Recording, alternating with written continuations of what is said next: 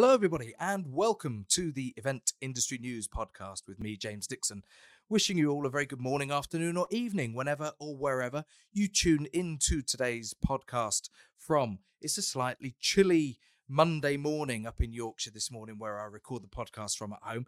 Hence, me wearing, if you're watching on video today, uh, my uh, nice hoodie emblazoned with the logo of the most mediocre team uh, in league football at the moment. And the team, as I should add, uh, as we're recording this, the weekend after the third round of the FA Cup, the team with the most losses at the third round stage in football history, having gone out this weekend at home to Bournemouth 3 2.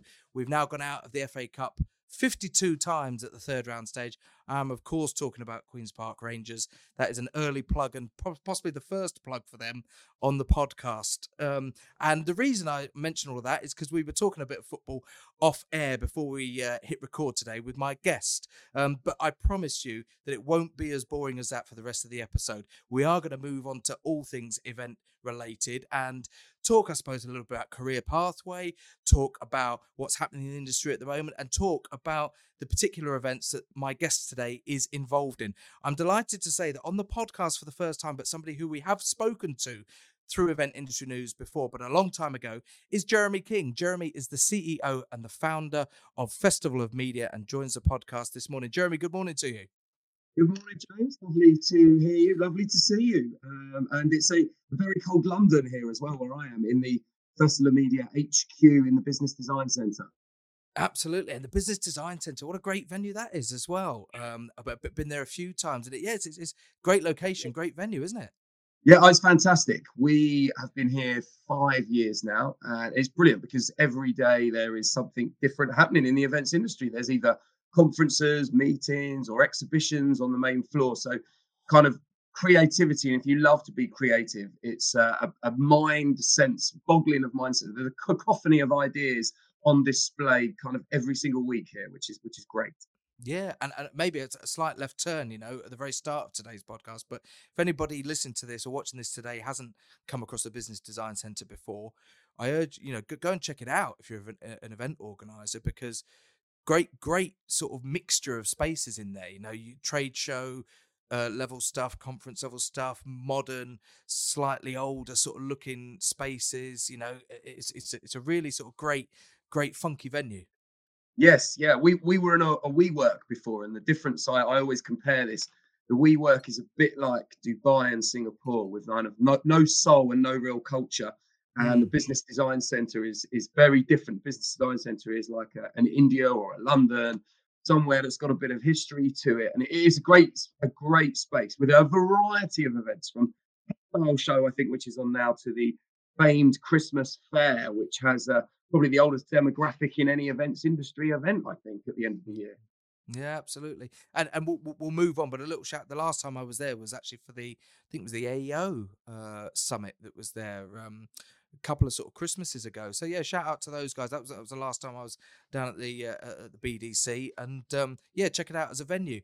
Uh, uh Jeremy, you're we don't often on the podcast we have a really sort of fixed topic. Like we get a guest on and we say, right, this is what we're getting you on to talk about, and this is what we're going to focus on. It's it's a little bit different today, and indeed with some of the episodes that are coming up for for regular listeners of the podcast, because we're gonna with some of our uh, guests, I think of next four or five, it's gonna be a, a little bit looser in terms of really looking at the events industry, looking at people's professional backgrounds, how they've got to the stages of, of where they are, in the introduction, I said that you're the CEO and founder of Festival of Media. We'll very much get onto that and look at that in a bit more detail on what it is, Jeremy. But it would be really good if you could just maybe give our, our podcast guests a little sort of potted history of, of your own background, because you've had some really sort of varied jobs that retain a similar theme, if that makes sense, over the course of your career. Just give give our guests a little bit of a background as to as to how you arrived at, at the point today. Yes, no problem at all. It is very varied. Um, I started, believe it or not, as a local journalist on uh, local newspapers. So back in the days before Trinity and Mirror merged together, and I think they're the Reach Group now, it was Trinity newspapers, and mm. I went. I did the usual thing: university, went traveling, came back. Oh my God, need to get a job, and looked around. Had done some writing, had run a a hip hop radio show at university, which had all of about four listeners, but uh, we enjoyed it because me and the, my host played uh, lots of late 80s, early 90s, mid 90s hip hop, which was wonderful. Uh, and and I'd kind of got a bug for media that that way, but I wasn't sure how to get into it. So I, the one thing is, I can tell you, and maybe there's some younger viewers and listeners as well. I wrote probably enough letters to every single publication in the country in the UK at the time that could probably fill a decent sized office. And I think I heard back from one company who said to me, you should do this thing called an NCTJ, which was a, a national course for trainee journalists. I found a local place that did it and I could do it in three months. Did that, did some work experience at Shoot magazine because I love football back in the day for, for IPC. Uh, and that was really, really exciting. I got to interview uh, Duncan Ferguson on my second day as an intern there, um, which was very exciting. So another a little football football league there. Obviously, nothing too taxing, but I think at the time it was something like, "What's your your favorite color? What's your uh, favorite cereal, etc." So very light touch. um, I, I did that, finished my course, and then managed to get Trinity Mirror to take me on at uh, Crawley News of all places down in West Sussex. So I kind of commuted down to to Crawley to to work on the Crawley News, and I sort of got the bug as I was there. You do kind of everything from local news reporting to court reporting to council reporting. Uh, there was a, an entertainment section that wasn't being filled, and, and Crawley, where it was kind of equidistant between London and Brighton, I figured there was this huge, vibrant scene where everyone kind of wanted to go. So I set up the, the entertainment pages, and we gradually expanded from like one to six pages, and we were doing music reviews, film reviews, clubbing reviews, um, theatre reviews, interviews with those actors that had come off TV and were going into stage shows that were traveling around the country. So it became this really great piece. And after kind of three years of, of doing that and then becoming editor of one of their sister newspapers, the East Grinstead Observer, I then went to This is London, which was at the time groundbreaking in that it was 2001 and it was essentially the website for the Evening Standard. And at that time, you still had to pay to buy the Evening Standard. I, I remember it well. Standard, yeah, standard guy at the top of the uh, escalators. Yeah, absolutely. Always around Victoria Tube, uh, train station, right? Um, so, so I went there and we i had this little kind of entertainment team and the brief was to do film reviews music reviews and it was amazing. We were getting sent all these cds we were going to watch movies in the day. Uh, and then one day i got a call from the editor of the evening standard at the time who said and, and obviously this wouldn't happen now said oh my goodness you know you're breaking these music and film reviews on a monday but people are reading the standard they're not out till thursday you're taking away our readership which which we weren't we were creating a new readership they didn't know at the time. Uh, so anyway that all kind of went a bit they said to me right we're going to get rid of your team and you're now going to cut and paste copy from the mirror the mail and the metro which at the time were all part of the same group. Mm. and i just was like do you know what? This isn't really journalism for me. So i handed in my notice uh, and then someone reached out to me from haymarket publishing at the time and said they want to launch this new magazine called RSVP Magazine. It's a B2B magazine, at which point I went, oh God, B2B, that's not that mm. exciting. Mm. Anyway, I went to see them and they explained to me that they wanted this B2B magazine to be completely different to any other magazine in the portfolio. It would be the sister magazine to Event magazine. And effectively, it was all around the people making heroes out of the people behind the events or the parties of music release party, movies, etc. So it was very, very exciting. So I, I went there and um, we we had that we launched that magazine and it was a sister spin out from Event magazine, which had been there a few years prior.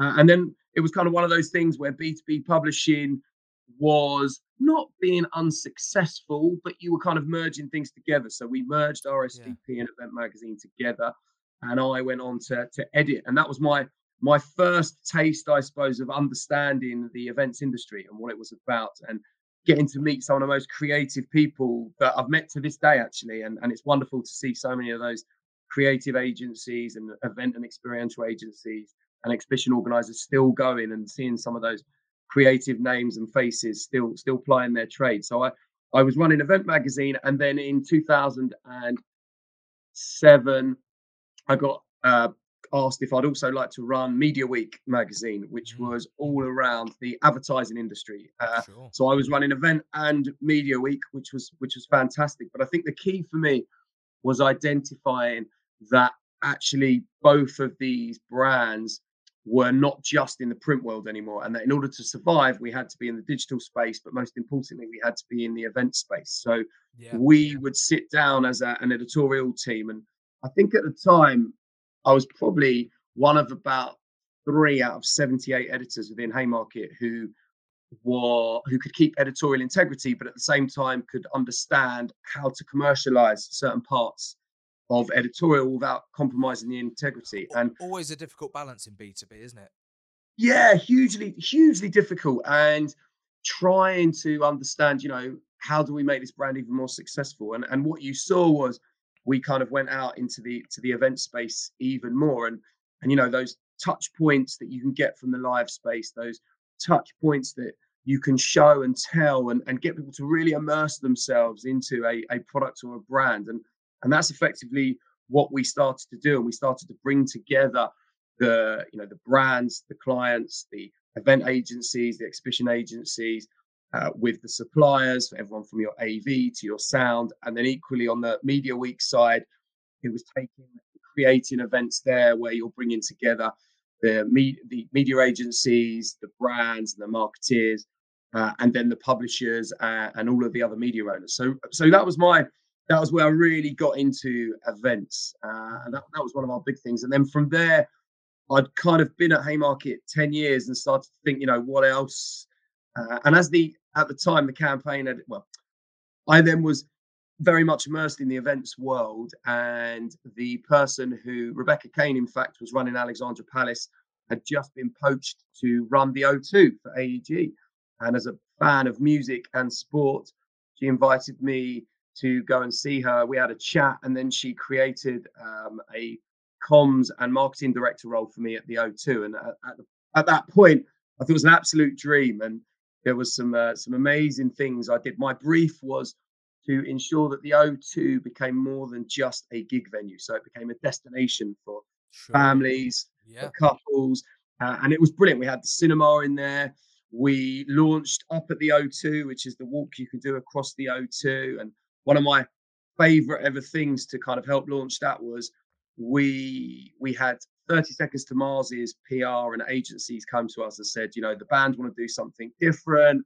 Can you come up with some ideas? And I kind of went away and came up with this concept that wouldn't it be amazing if we could identify five super fans of 30 Seconds to Mars and have them do the walk with the band. So effectively, you were strapped in next to Jared Leto and his brothers, and absolutely probably one of the the the, the best events I did was have these five super fans of myself and my PR manager at the time, and we my comms manager at the time, and we walked across the O2 while connected to to Jared Leto. I've I've uh, never been more excited when someone said, "Can I double fist pump you?" uh, which which which sounds bizarre. And what I can tell you is he was he was very nice, a little bit strange, and had silkiest, smoothest, shiniest hair I've ever seen on a man.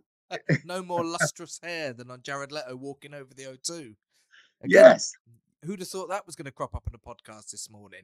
absolutely. So so we took them up there, and then they performed for these. And then then what it did, we got the next tier of fans up, and we could have forty people on that top, and we had them perform three songs live on the top of the O2, which was uh, which is unbelievable. Yeah, and and all, all of this this this journey so far, the publishing, the journalism, the uh, variation in in the publications that you were writing for, the people that you would have had to visit and interview to see that, moving into the O2, all, all, all of this is, I suppose, uh, brilliant building blocks and experience for being able to see first of all at a distance and then in a more immersive sense how the event industry operates. Because whether it's a gig whether or not it's a conference an awards event you know there are similarities around the events industry in terms of how you promote an event in terms of how you run them in terms of the standards that you want to deliver them and the, the way that you want to present your event to its particular audience regardless of what it is and and, and i'm guessing and i hope you say that all, all of those experiences combined ultimately to lead you to to, to running your own events and launching things like Festival of Media? Absolutely, no, with, without a shadow of a doubt. And I think what's amazing and, and which is kind of very underrated when the events industry is not the best at promoting itself in circles outside of its own kind of size, if you think. And I, and I think what was great for me was I had this kind of event magazine business. We had Media Week, and actually, you know, you look at some of these media agencies and look at the brands that are marketing. So, you know, if you take a, a P&G, for example, Procter and Gamble, the biggest spending mark brand in the world on marketing, right? So mm. their, their budget is 2.2 billion dollars a year on marketing, and you know a very small amount of that is put into events. But actually, they all want to do events, which is really interesting, and it's about that kind of educational piece. So being able to, I suppose, holistically sit across events and media has been really, really interesting. And you're right, all of these experiences came together, and basically I, I, did my time at the o2 and someone came to me via someone else and said look we're looking at buying this particular business which had the festival of media within it and we'd like you to, to come in and be part of that. And now the, the original founder was a i suppose a, a friendly rival of mine for many many years who had set up this this great business. Unfortunately he ran it a bit too much like a lifestyle business thinking he was Bill Gates without the Bill Gates funding, and uh, and inevitably that goes that goes one way. So I, I came into to this business, and there were it. The problem was it was trying to do too many things and be too many different things. So it took about three or four years to kind of actually get underneath the skin of everything and work out what the business was.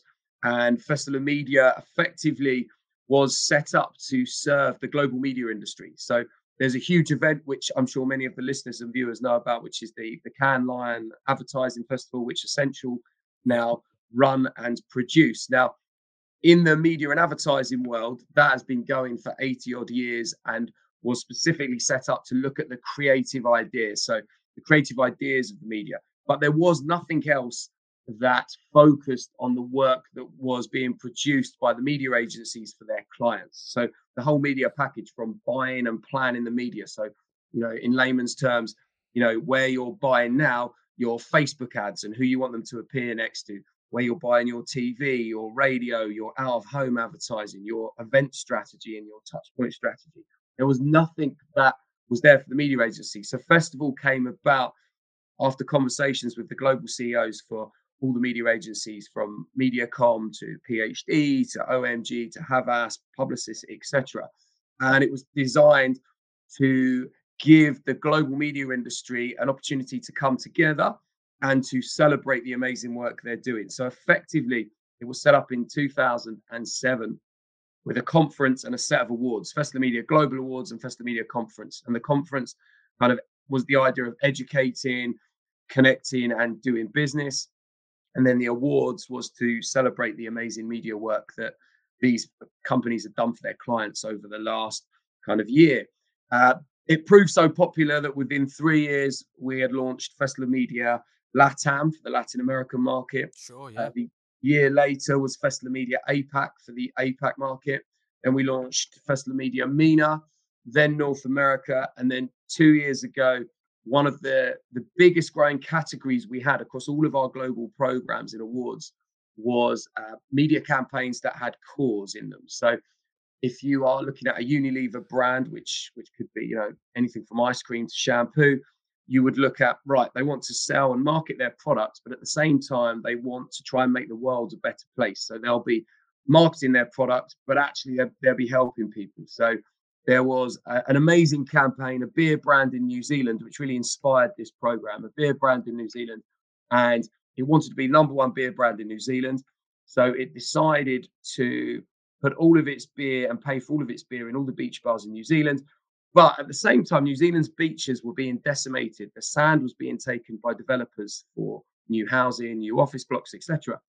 So they put two glass recycling machines next to every beach bar so any bottle of beer you had, you would then do the theatre of putting it into the machine that would create sand. Over a four-year period, they rebuilt all of New Zealand's beaches and they became the number one beer brand. So it's all about, you know, how do you seamlessly put a cause or a purpose into your marketing campaign that promotes and sells your products, but is giving something back to to to the rest of the world. And, So- and without dumbing that down, a lot of people doing dry January, and what we've just demonstrated is, you know, save save the planet, drink yes, bottled beer. yeah, yeah. So it's, it's yeah, and it's it's it's it's unbelievable. So so yeah, so we so we had these conferences and awards, and then just before COVID struck in 2019, we and I'll be very candid here. You know, I was looking at everything, and we were producing these conferences that went alongside Mm. all of these awards programs, and it was unbelievable. You think, my gosh, I've got a team of I don't know 25 at the time who were working on conferences, and we only had three people working on awards. And this awards business was growing and growing and growing. The conferences, as anyone who organizes conferences will tell you, are very time intensive to create. Uh, you can drive amazing revenues, but the costs are phenomenal, particularly when you're based in the UK and you're you're doing them overseas. So we took the bold step to stop doing our conferences and focus on awards and become an awards only business uh, in 2019, and this Yeah. was about six months before COVID struck, uh, and that that again provided challenges in itself because suddenly you're like, oh my god, you know what's what's going to happen, and, and we were very lucky because we'd opened for our APAC awards in the October of 2019, and then their deadline was the end of January 2020. So we had kind of not been ahead of COVID in any shape, way, or form, but we kind of knew what was happening because we were dealing with China, India, Yeah, Australia, New Zealand. yeah. So, so, so we put ourselves in the place, and and that kind of we, you know, there was a panic. But I, I suppose before I go on to, to what happened there, one thing we we had decided to change was within the media industry, awards nights and awards programs and awards ceremonies in particular, the media people are very very spoiled in terms of the events they go to and the experiences Mhm. they have. They had kind of got a little bit tired of sit down black tie dinners. So we had come up with a new format of you turn up, there's networking, drinks, loads of food stations, and you can have pose tables, you can talk on them. So there was this whole networking area, which was kind of hospitality as well. And then alongside that, we'd have a separate room, and it would be the cinema room. And in that cinema room, we would have popcorn, sweets, drinks, more nibbles, and there'd be a screen, and it would be playing all of the shortlisted videos of the ads that were up for awards that day. So you'd have a couple of hours of this, and then you would go into the theatre uh, and you would have a full-on kind of Oscars experience where you'd be handed wine and sweets, pick a mix, and drinks, and then we'd do the awards, and then you'd go back to networking afterwards for No, desserts. Net- If, if I could, if I could dive in at that point, yeah, awards awards production and scripting planning you know actually scheduling the production of an award ceremony is for anybody that's not done it is is a far more complicated task than you than people may realize um, particularly when you've got a lot of categories you want to be able to give everybody that's been shortlisted you know some airtime so to speak um, having those uh, shortlisted categories and the ads running during that networking period does that allow you to then remove the need to show that when you get to those categories in the actual awards production itself so that you can go straight into it and keep things ticking over a little bit quicker yes, absolutely, absolutely. So you so you end up where you have three Grand Prix at the end, which is based on the the points won by the by the most popular campaign of the year, for example, and you would then only show the two minute video of the campaign of the year and maybe one or two others within the actual awards presentation part itself. And For, for that reason alone, because you know what it's like. People are only interested in the categories that they're shortlisted in or the work they're interested in. yeah yeah a- a- absolutely and, and i as a freelancer i produce an awards ceremony for the local newspaper where i'm based and their thing is to always have a video that shows the, the finalists in any given that shows the finalists in the category. And every year i say the videos are too long the videos are too long. You need to edit them down. And every year they promise me they're going to do it and every year they give me they send me a file with 17 videos in there for each of the 17 categories each one that's about five or six minutes long. Well, and so, literally, the host has to say, here's the next category, here's a little bit about it, let's take a look at the finalists, lights down. And 500 people have got to sit there in an arena watching a five minute, six minute video, and they've got to watch 17 of them. And you just you by, by category 16 17 and the end of the night which is supposed to be the big awards you've lost people's attention Yes. and people uh, people who don't work in the event sector and work in awards regularly sometimes i think it's in the fairest way fail to understand just how easy it is to lose an audience in that environment when they've come for drinking when they've come for socializing when they've come for networking it's really important to, to, to look at how what their attention span is and, and how you keep that attention throughout the event uh, without a doubt. I mean, it's, it's it's it's crucial and it's key, and and I think it goes back for us. You're right. The, the logistics and the organisation is really interesting because the team and I, you know, the team that are involved in bringing the entries in and bringing the submissions in, and then putting together what the jury are and what the judging sessions are like. It, it, they're very much like project managers on their own, as opposed to just kind of awards executives or an awards manager. It's very, you have to have a real project minded kind of thought process to ensure nothing falls between between the gaps and that those logistics are, are, are so key on it on everything you know people want to have a great experience. And then on the back end you, you've got to make sure that everything works for you internally. But equally it's it's a great experience for the clients on the on the front end. Um, so yeah we, we we kind of changed the format around and that held us in great stead when we had to go into the virtual world in 2000 and kind of mid 2020 yeah. Um, there's nothing quite as demoralizing as presenting in front of a TV screen, jumping up and down in uh, your office, uh, in, in, in the bottom of the garden, yeah uh, while your neighbours are looking at you, thinking that you're some sort of nutter as you jump up and down, handing out awards in the virtual in the virtual space. But I, I think having seen a lot of other companies try to pre-record their award shows and try to get talent that would send say jokes it was really difficult in the virtual space and, and we kind of we looked at it and we're like well let's let's just do something different. We we kept it live. So we were virtual but live. So yeah. we would go to the winners around the world uh, via Teams, well, via Zoom actually, uh, and we'd use Zoom webinar. We we checked out about fifteen, I say fifteen, probably about fifty different platforms, and we came back to Zoom webinar. And and trying to keep that that engagement um, is, is is crucial. You know, I'd announce a winner, and then we would play a song that related to the campaign that won. So uh, a campaign called Kiss the Bottles one account what one for Budweiser. So we would curate a song and it would be Kiss by, you know, Prince playing. While that song is playing, the rest of the team are looking for the person in webinar to bring them onto the stage so that their box appears here. So you you end up, you know, improvising like you've never improvised before. So you know, I created some sort of dad dancing memes and to the point that you know, at some points we'd get people who then wanted to dance off with me on their screens, and and you know, but really but, but from, from a continuity point of view and I said I said off air at the very beginning we- that this was going to be one that could go in any direction. Yeah, sorry. This conversation, but th- this um, uh, from a continuity point of view, I I firmly believe that when we had to shift and do these digital awards events, particularly um, in lockdown, that you're suddenly thinking from a continuity point of view. People sharpened their game significantly, I think, because they realize that if people are watching on a screen, it's different when you have the winners walking up in a big event space, walking up to stage.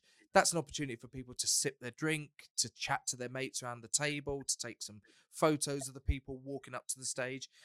You don't, you do think about continuity, but not as sharp a way as, as you do when you're effectively producing a live TV broadcast. And I think then that having done that in the pandemic has sharpened up people's live events quite a bit since then. I've seen much sharper, better delivered and, and with sharper continuity live events now because of some of the things that people had to consider during those digital times. I'm ju- just curious, have you have you since then gone back to in-person stuff and has that helped has that experience, you know, sharpened things up for you? Yeah, without a doubt. And it's been really interesting because 2023 was the first year we went back to having some form of live event. So, firstly, we got the, the judging back on the live space, which is great. The, the problem we have is the regional ones and the global ones is we'd always been fair, fairly inclusive and to want to be even more inclusive, trying to ensure you get judges from around the world. We're, very lucky that London is London is one of four global hubs for the media industry. So effectively brands from APAC and LATAM will come to London to do business. So amongst that time, we'll try and get some judges uh, and equally people to our events. But what we've discovered is that during virtual, we were able, particularly with our global events, to say start at 12:30 UK time, but it meant we had the APAC audience still awake and we had the US audience just waking up. So we found this optimum time. And then we were like, well, what do we do with the global events? So two, two things that come up were A, we can be much more creative, and yeah. B, let's collaborate. So what we've started to do is use some of our media agency partners, and they all have fantastic event spaces.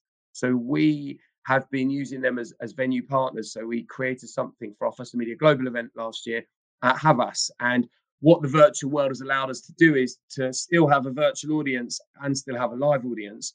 But actually, we'll do it a global event in London at lunchtime. So our guests now, and we've got this whole kind of process set up where the guests arrive, they have uh, food and drinks, and they network for a good hour.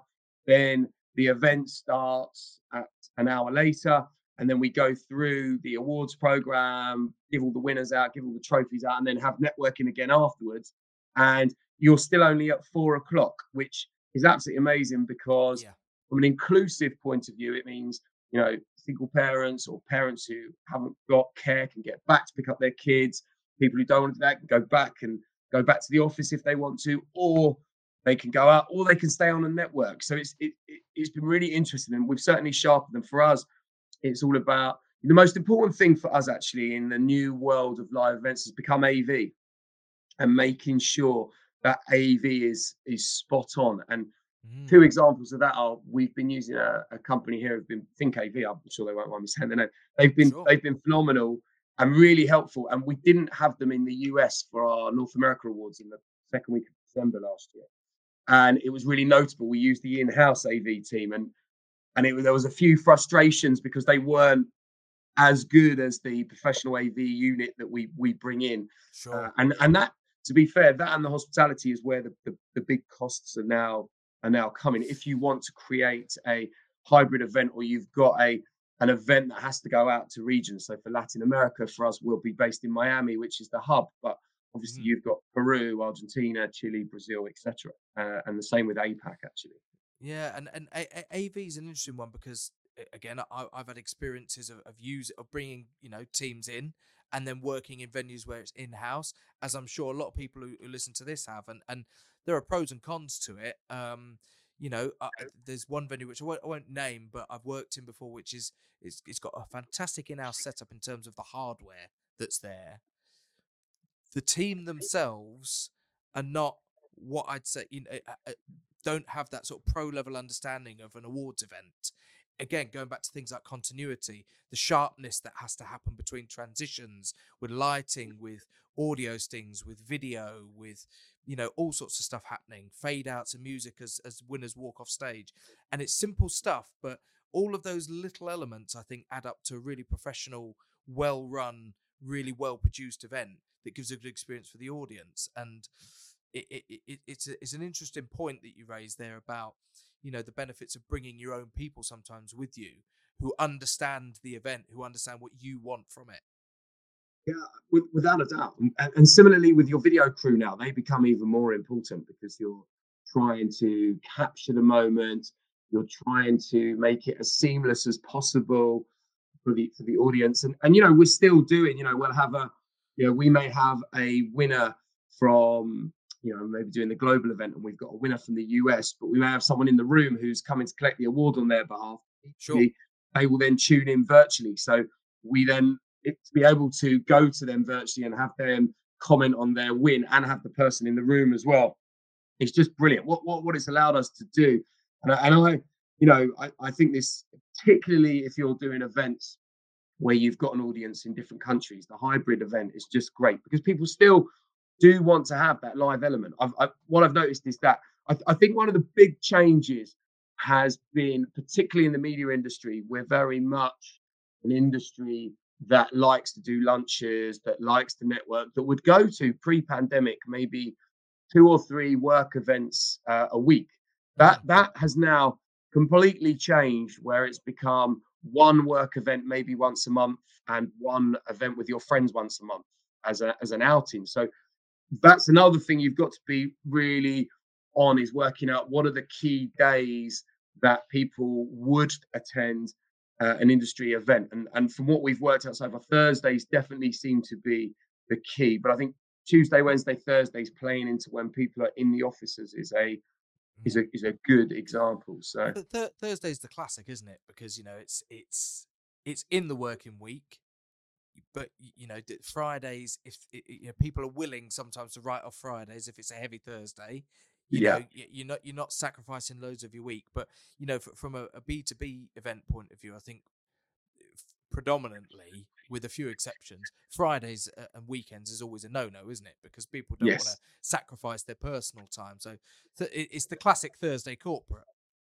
Yes, yes, absolutely. You're absolutely right. Um, and look, it, what, what's fantastic is look, I, I think few, a few things have come out of the pandemic in particular has been that want for people to collaborate, which is really exciting, and wanting to come together and utilize their resources and to produce something exciting. And then just the level of creativity has risen again because you know you were working with tiny budgets or in most cases no budgets trying to put something together that had a creative spark or a creative element to it mm. and trying to, to to resonate with with your audience I, I think you know and i'm lucky enough that we work in the advertising and the media industry but effectively kind of we're an events organization in that industry so it's really interesting to be able to to, to see both. And I, i've always been a fan of trying to how do you how do you make events sit at the same table as the media industry of uh, the media agency and the creative agency right for, for a client? And, yeah, and we're starting to get there but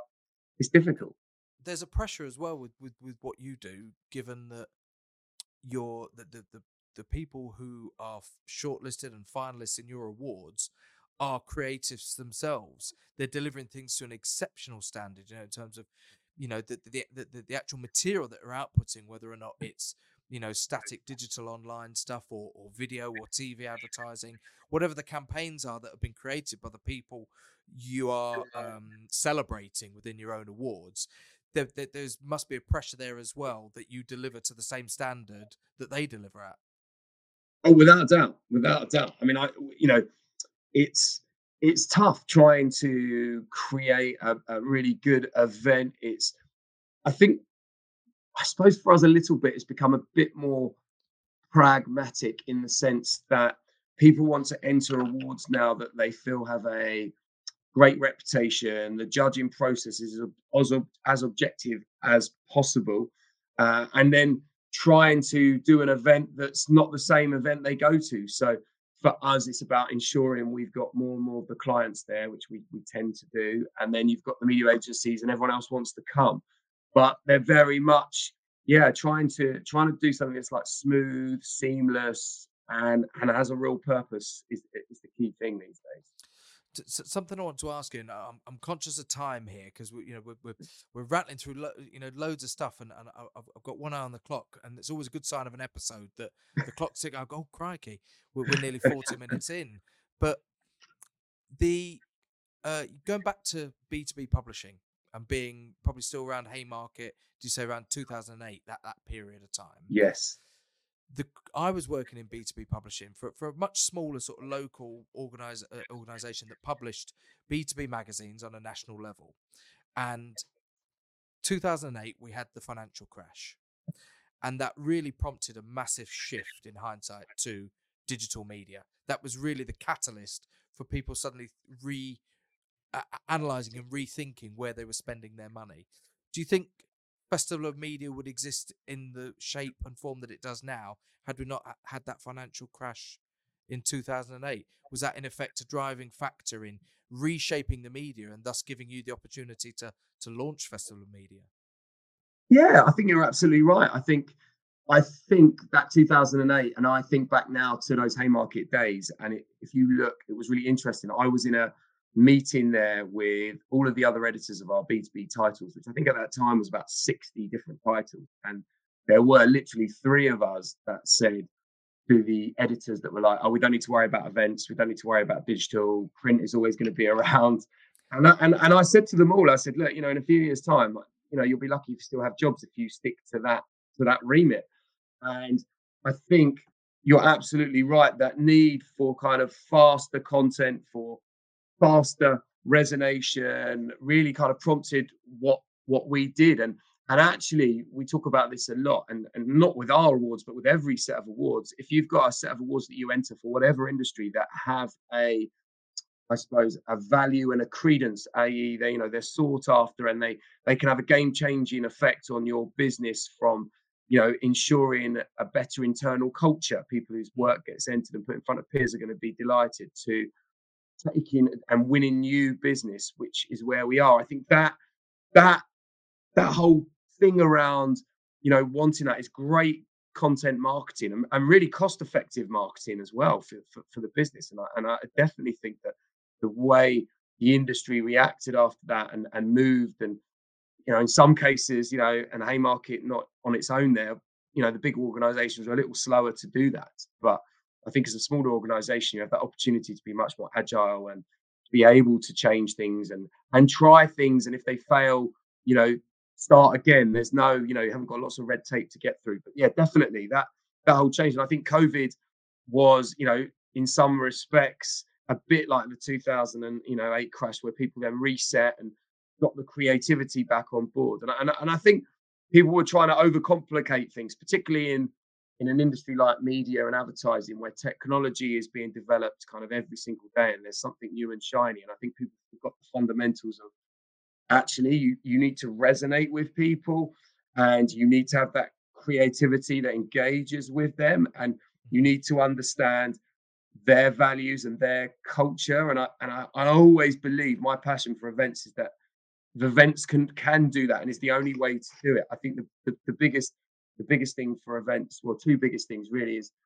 trying to I don't think anyone's properly done it where you measure the real success in terms of how you can measure television viewerships, how you can measure page impressions, click throughs, etc. I, I, think we still lack that mm. as a as an industry, and and and that kind of sometimes holds us holds us back, particularly when I'm seeing all this stuff happening in in the media world. Um, but I think once we get that right, it's great. I think some of the stuff that Rick Stainton is doing with the you know the events and bringing events together and trying to get them on the agenda of the government and everywhere else is, is, is a brilliant way of, of going about it. Mm, absolutely. We're, we're um we're, we're starting to wrap up today's episode, but but before we do, Jeremy, just um give us a little bit of, of, of uh, you know oversight about the events this year when they're taking place.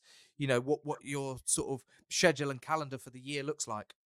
Yeah, absolutely. Well, we're we're open for Festival Media APAC Awards already. So we opened at the start of last year for, for this year. So we have that happens at the end of March.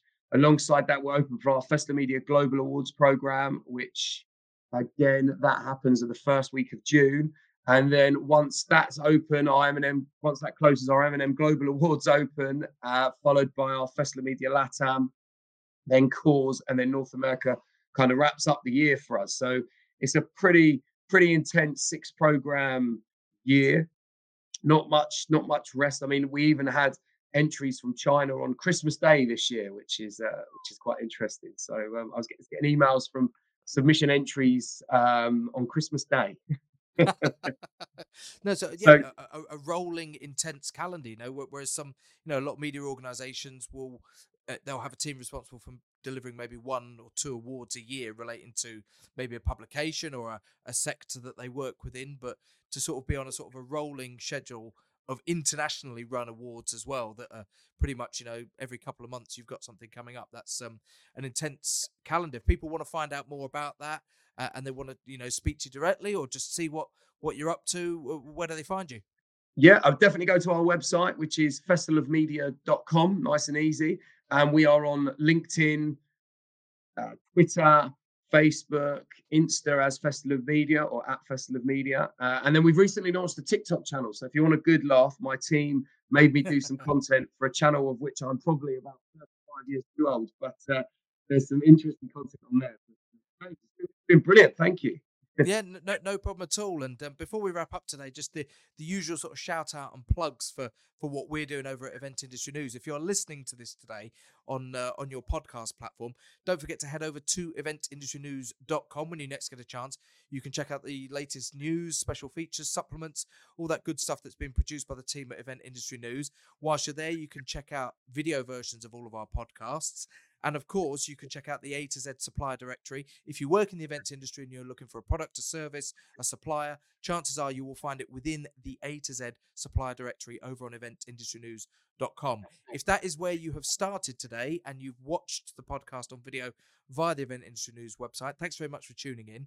Please don't forget to go in the other direction and uh, wherever you get your audio podcasts from, make sure that you subscribe so that you get each weekly version of the Event Industry News podcast as and when it drops. Um, which brings us to the end of today's episode. My thanks to my guest once again, um, Jeremy King, who's the CEO and founder of Festival of Media. Jeremy, thanks for uh, taking a bit of time out at the start of the week. Mondays is always a, a, a great day to to speak to people, but not so, not necessarily the best day for their calendars.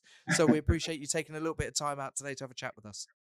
No problem. Thank you, Joe. It's been a pleasure. Hopefully, there's some good insight in there for people to uh, enjoy or at least chuckle at. Absolutely. And uh, yeah, thanks to everybody for tuning into the podcast. As I said, keep your eye out on the next few episodes that are dropping similar sort of conversations with different people, but, you know, maybe not necessarily with specific agendas, but uh, evolving conversations about what's happening in the industry. It's been great to speak to Jeremy today, and uh, we'll see you all on the next edition of the Event Industry News podcast. Thanks, everybody. Thank you.